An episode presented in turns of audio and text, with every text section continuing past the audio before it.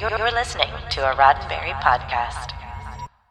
Today is Friday, May 7th, 2021, and this is your daily Star Trek news from the Roddenberry Podcast Network. On today's show, Destination Star Trek announces dates for this year's London convention. Hero Collector heads to the Delta Quadrant with its new Starship Encyclopedia, and I've got the answer to Tuesday's trivia question. I'm Allison Pitt, and today's show is sponsored by BetterHelp. Get 10% off your first month of counseling by visiting betterhelp.com forward slash DSTN.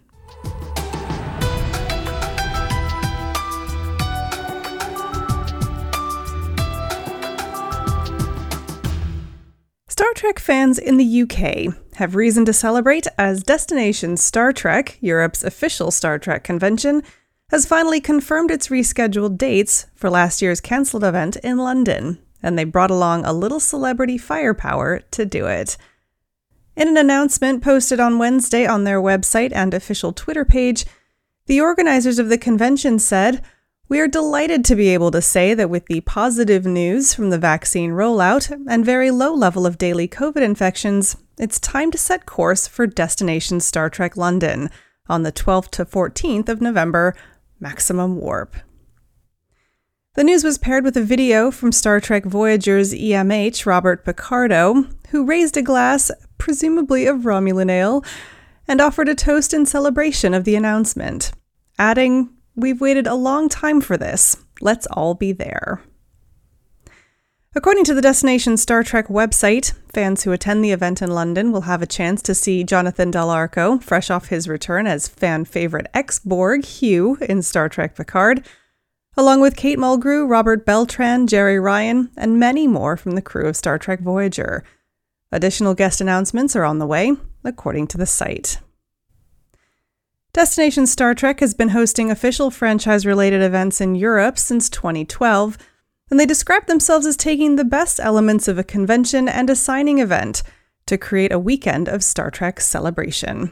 It features photo shoots, autograph sessions, panels, and also a Star Trek museum displaying props, costumes, and other items used to create the Star Trek universe on screen. Destination Star Trek London was also my very, very first Star Trek convention. For more information on tickets, visit the Destination Star Trek website at destinationstartrek.com. This week, Hero Collector Books released the latest installment in the Star Trek Shipyards Encyclopedia series, Star Trek, the Borg, and the Delta Quadrant, Akritirian to Krenim. SYFY Wire brought us a preview of the new book, which takes the reader through every ship in the Delta Quadrant. Well, up until Krenim, anyway. The book is the first of a two volume set Volume 1 will take you on an alphabetical journey through each Delta Quadrant vessel. On the mission of the book, editor Ben Robinson told SYFY Wire, What we wanted to do is give people full CG renders of every ship that's ever appeared on any of the shows. With a focus on the Delta Quadrant, it's no surprise that nearly all of the ships were seen on Star Trek Voyager. At this point in Star Trek history, the use of CG ships on screen was becoming more and more common. That means documenting all of those ships was no small task. There are so many Delta Quadrant ships that we had to split it into two volumes, Robinson said. We've recorded everything we could about them, along with some pretty stunning images.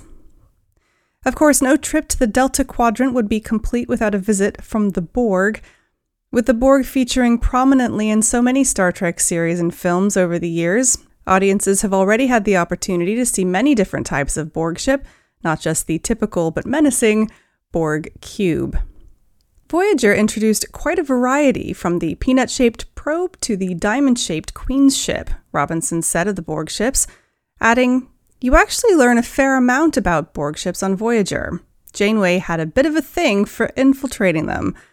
We've got all of that in here, and I think everyone will get a kick out of seeing some of those Borg interiors. Star Trek, The Borg, and the Delta Quadrant, Akritirian to Krenim was written by Marcus Riley, Ian Chaddock, and Mark Wright, and is available now from bookshop.org, amazon.com, or wherever you get your books.